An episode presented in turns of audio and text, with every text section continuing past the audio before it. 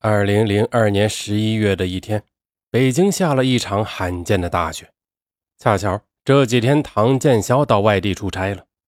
傍晚的时候，李义江和娜娜从商场出来以后，因为娜娜的家住在西四环，李义江便把娜娜带回了他和唐建霄住的地方。就在那天晚上，这两个年轻人便住在了一起。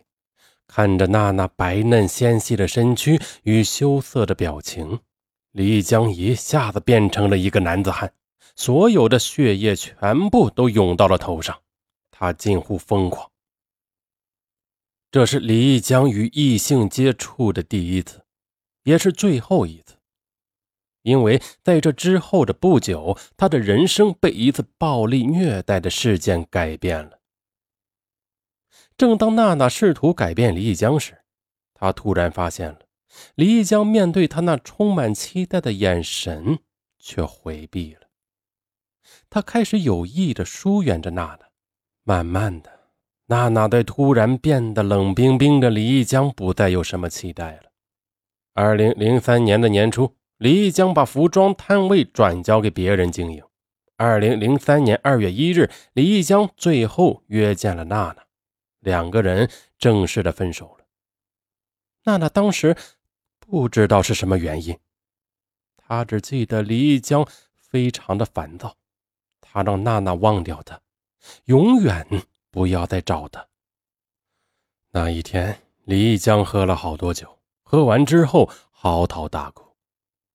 娜娜她当然不知道，这时候的李一江已经变成了一个冷血杀手。李义江与唐建霄同居之后，虽然他对唐建霄充满感情，但毕竟这种感情掺杂了很多金钱的成分，彼此都感到不那么的纯粹。而且呢，两人都明白，这种同性之间的感情还远远没有上升到爱情的高度。所谓感情，无非就是唐建霄对李义江在性方面的需求，而李义江。他则是靠着唐建霄的金钱维持着一个他作为男人在外界的尊严而已。就是因为这种感情的不纯粹，唐建霄虽然很喜欢李义江，但他还是把李义江介绍给了自己的一些同性恋的朋友。同性恋者毕竟在社会中是个极个别的少数人群。想在这个人群中满足性需求，难度是非常大的。所以呢，像李义江这样出色的零号，更是微乎其微。所以呢，唐建霄便把李义江介绍给了自己的同性恋朋友。而恰恰这却是对李义江极大的伤害。李义江他对唐建霄是充满依恋的，在他的意识中。他对唐建霄的感情是专一的、不可亵渎的，而唐建霄他把自己介绍给别人，从心理上，李义江更是有一种被玩弄的耻辱，因为在与这些同性恋的关系中，李义江往往是处于零号的角色，而这种角色除了与唐建霄在一起是自己心甘情愿的之外，对于别人。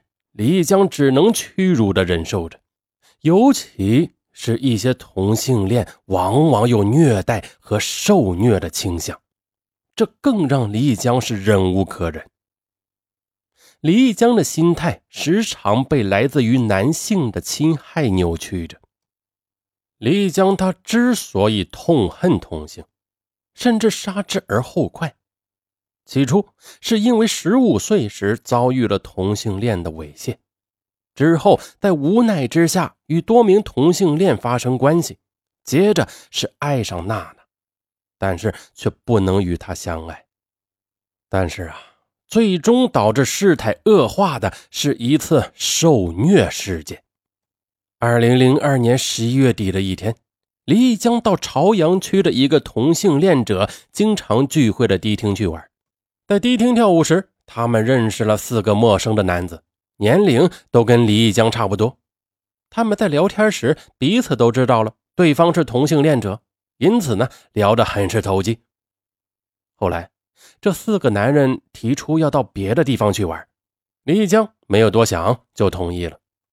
接下来呢，李江随着他们到了东三环附近的一个私人住处，他们在一起喝酒聊天，他们还聊到了包括同性恋等很多的隐私话题。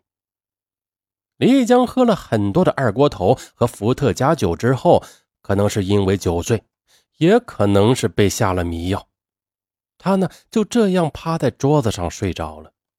次日凌晨三点多钟的时候，李江醒来，发现自己被折叠捆绑后吊在屋里的暖气管上，身上的衣服全部被扒光了。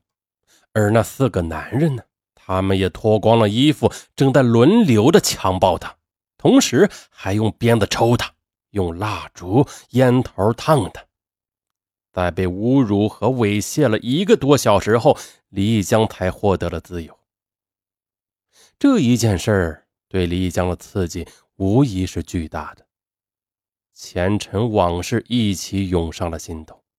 小时候受到父母的责骂，十五岁时被男人强暴，好不容易脱离苦海来到北京，又被男人包养，还被转让给别的男人玩弄。自己在娜娜那里获得了梦寐以求的爱情，却不能与她终生相守。而今天呢，却又让四个禽兽虐待强暴。李江不明白，他的痛苦为什么这么深重？为什么他总是受到来自男人的伤害？他自己也是个堂堂正正的男子汉呢。回到住处，丽江失声痛哭，他的心里就像是有把尖刀在扎一样的痛。他恨自己太傻，后悔怎么能轻易相信别人？那种地方全他妈是变态的地方。他决定了，他要报复。